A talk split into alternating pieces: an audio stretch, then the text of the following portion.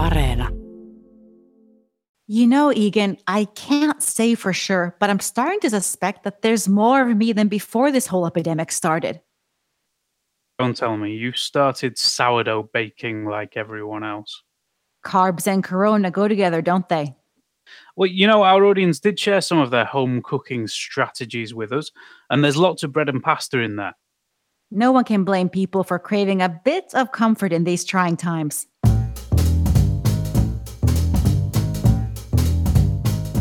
You're listening to All Points North, where we take a look at the stories behind the headlines.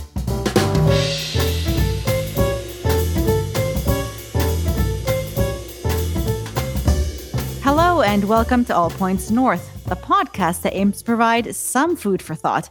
I'm Zena Iovino, and here with me today is my dear colleague, Egan Richardson. Hi, Zena. Hello, Egan. Today's a big day, isn't it? Kids across Finland are back in school after two months of studying at home. Yeah, it sure is. This is a big step on Finland's path back to normal life. It's not everyone heading back to school, though. Um, Yle's reporting has found that in some areas, nearly everyone's heading back to class, while in others, almost a quarter will be staying home. Especially in rural areas, farmers have been particularly keen on keeping their kids at home, with some parents saying that they can't afford to get sick because then there won't be anyone to care for the animals, which could have catastrophic consequences.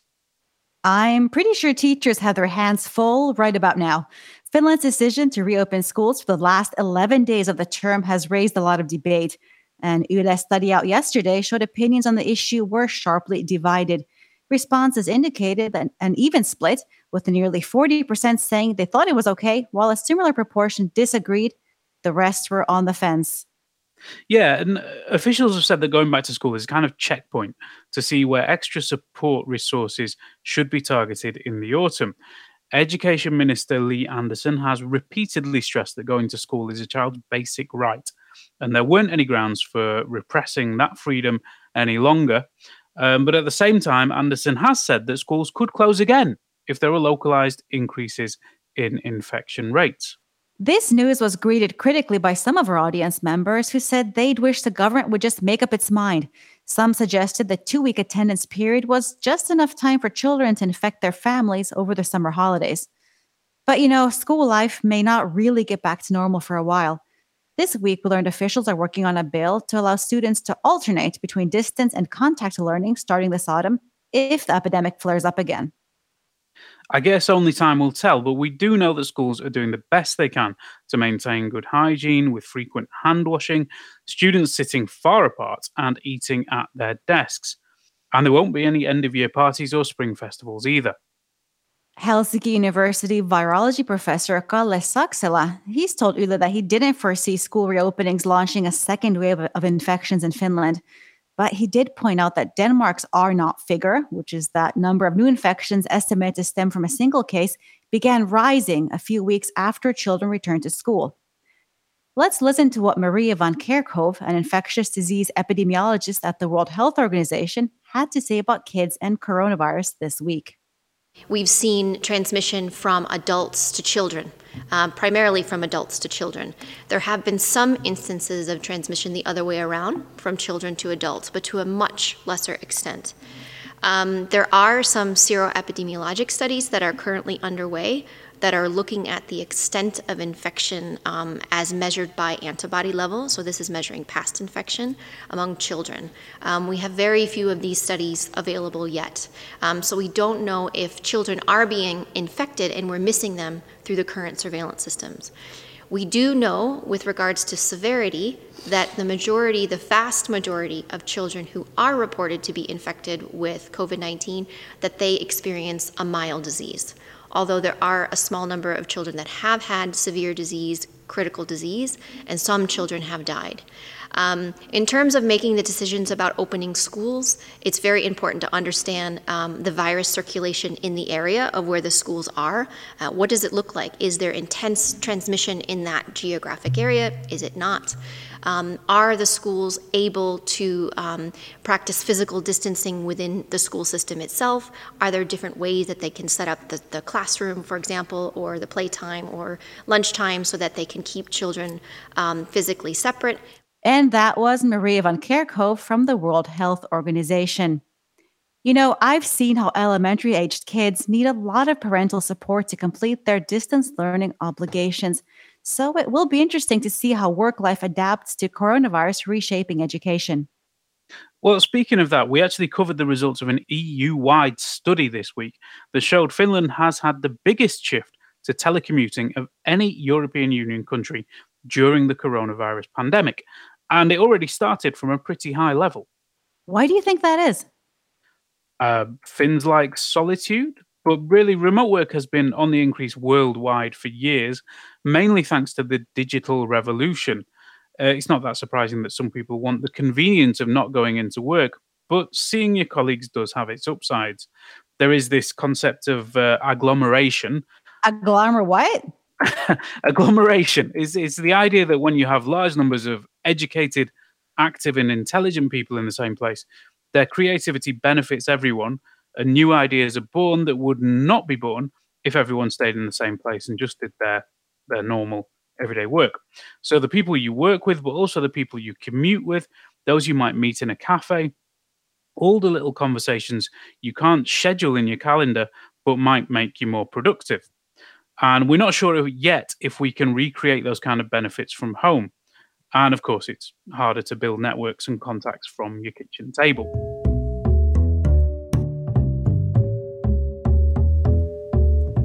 People do seem to be out and about more now, at least here in Helsinki. It may be a case of people anticipating the lifting of restrictions, and I think we had a prime example of that this past weekend. The sunny weather reportedly drove a thousand people to admire the Sea of Pink in Helsinki's Cherry Blossom Park, which is a relatively small space.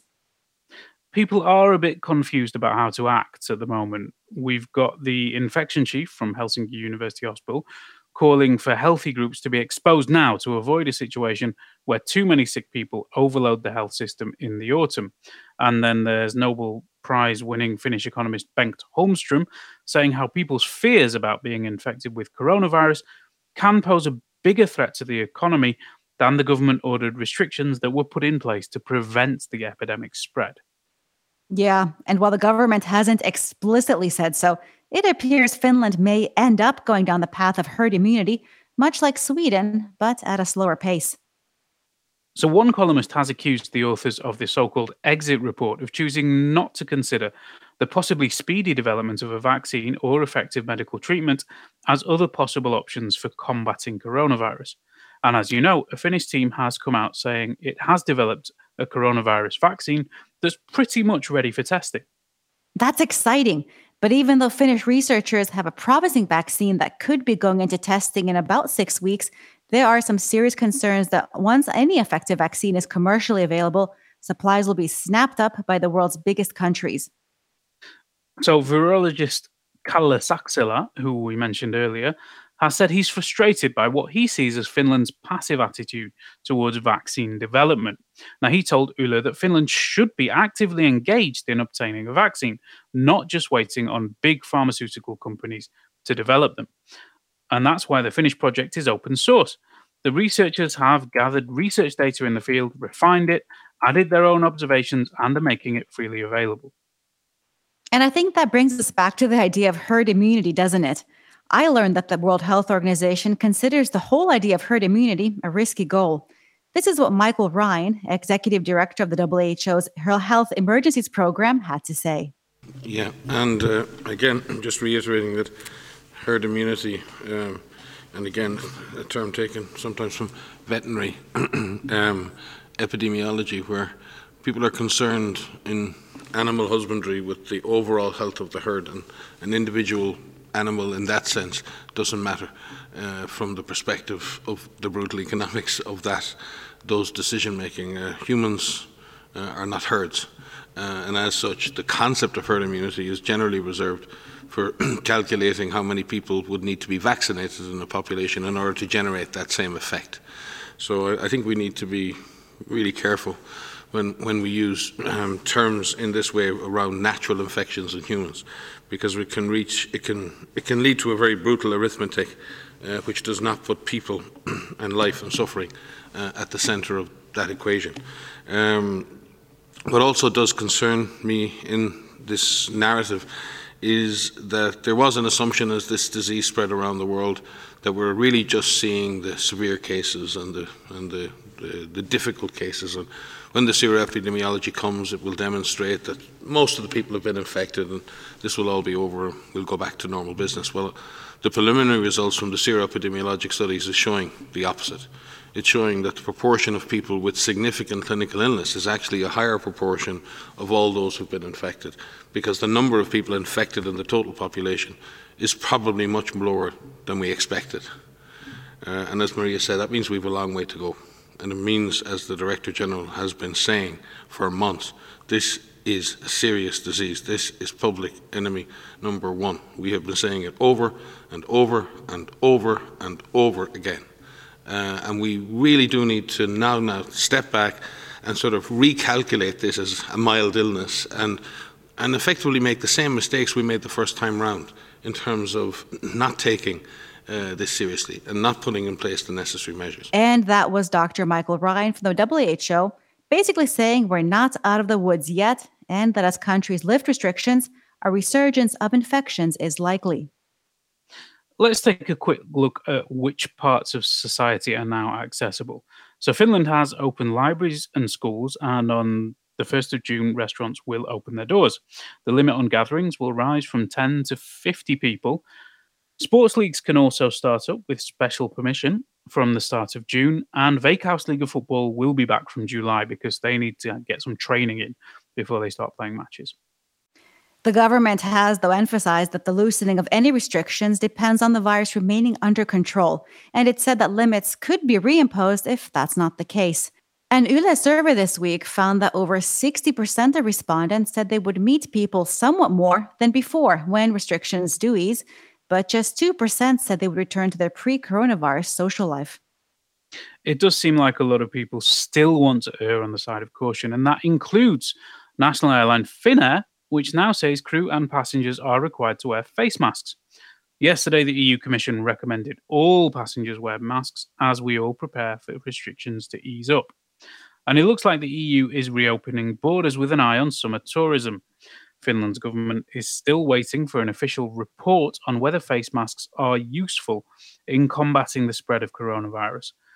This morning, Finland's VTT, that's Thursday morning, Finland's VTT Technical Research Centre said fabric face coverings won't protect you from getting the virus, but might help prevent you from spreading it to others if you are infected. So if everyone wears them, then we're good, right? But could I actually travel now if I wanted? Well, that depends, doesn't it? From today through June 14th, the Ministry of the Interior says cross border commuting for work or other so called essential purposes will be permitted inside the Schengen area. But for the next month at least, the government recommends against any recreational travel. And of course, ferries to Sweden and Estonia are back up and running from today, with hordes of passengers on board. People should quarantine when they arrive, however, and we know that there was a lack of information at their airports. Let's see how that pans out.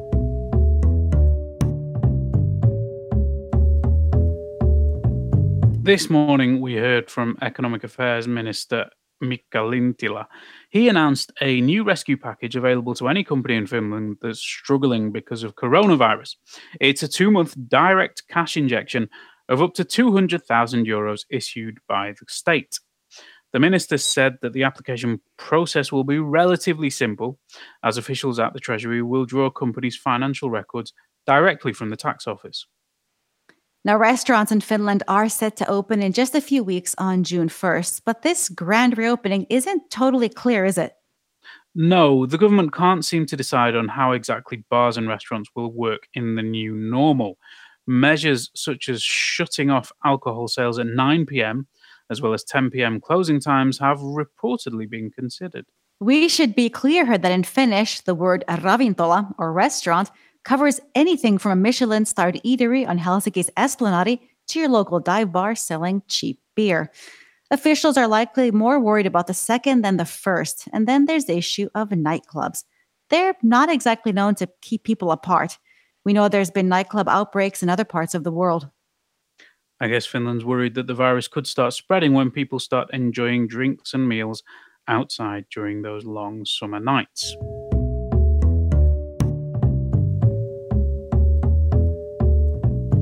You know, all this talk of restaurants is making me hungry. Me too. But with eating out becoming a distant memory, this week we asked you all to tell us if the pandemic has changed your eating habits. We know people have been loading their pantries while staying in as much as possible. That sounds like a recipe for improving cooking skills and exploring budget friendly dishes.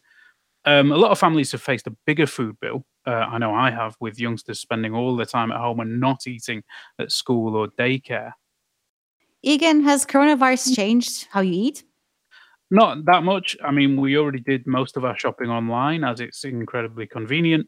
I did, however, find a packet of dosa mix in a cupboard and I was inspired to make Indian pancakes. They were amazing and I'll definitely do that again. Now, looking at our audience comments, June on Facebook told us she was spending more time on food and drink than ever because having nice things to eat and drink is a good motivator in these difficult times. I can get behind you on that one, June. Also on Facebook, Sanjuro and James said life hasn't really changed because they never ate out much before anyway. Some of you also told us that eating out in Finland was never really an option because of the expense. Diana said she was eating healthier now and has started preparing everything from scratch, including pasta sauce. Uh, Fiona told us she used to eat out at work several times a week, but now that she has more time, she's making lots of things herself, like salsa, granola, and bread. And she's spending less money than before. Fiona, you are an inspiration. It doesn't sound like the stress of the pandemic has made our audience load up on processed snacks or for comfort, does it? Oh, they're all very healthy, or that's what they say at least. For some reason, Egan, frozen pizza seems to have gotten a bad rep with our audience, with people saying things like, heating up a frozen pizza was a low point. I don't know about you, Egan, but this pinnacle of processed food makes people in my house happy. Well, speaking of health, Athena informed us that she's shed three kilos during Finland's shutdown. She said she doesn't feel as hungry at home as she does in the office. Now she's cooking lots of fish and veg. Corinne says she's made the switch to a vegan diet, telling us it's meant weight loss and tons of savings. Well done, Corinne. Egan, how do you know if you become a bona fide quarantine time home cook? Well, judging by social media, it involves a lot of baking. You start baking your own bread. It's sustenance and entertainment in one delicious package. I've been told baking has comforting anti stress effects, which means I need to try it. Need. yeah. well, well, Daisy, Daisy on Facebook said that she's also jumped on the sourdough train to bread heaven, and that it's been well worth the effort. and at this point, Susan joined in to say that her team made sourdough starter as part of her schoolwork, which sounds like a a very creative teacher, and I really hope that they got a slice or two and gave out grades. So let's let's hear some more about that, Susan. We should all probably brush up on our cooking skills anyway, as agricultural lobbies in Finland are warning that the price of food will rise. The shortage of foreign seasonal workers is making it difficult for farmers to plant their harvests on time. There's also a risk of food going to waste because of the labor shortage. But on a positive note, Finland has decided to allow foreign seasonal workers to enter the country in spite of its own travel restrictions because the government deemed that they were essential for securing the food supply. Remember, you can join the conversation too. Let us know what you think via Facebook, Twitter, and Instagram. You can also leave a voice message on WhatsApp, where our number is plus 358 44 421 0909. And that's it for this week. A big thank you to our audience for being a part of the show. And of course, thanks again to my co host, Egan Richardson, our producer, Priya Ramachandran D'Souza, and our sound engineer, Katja Kostiainen. Remember to subscribe to the podcast and keep following our social media channels. And of course, visit us at yle.fi slash news. See you next week. Bye. Bye. You've been listening to All Points North a podcast produced by Yle News, a unit of the Finnish Broadcasting Company. For daily news from Finland in English, head to yle.fi slash news and follow us online at Facebook, Twitter, and Instagram. You've been listening to Yle News.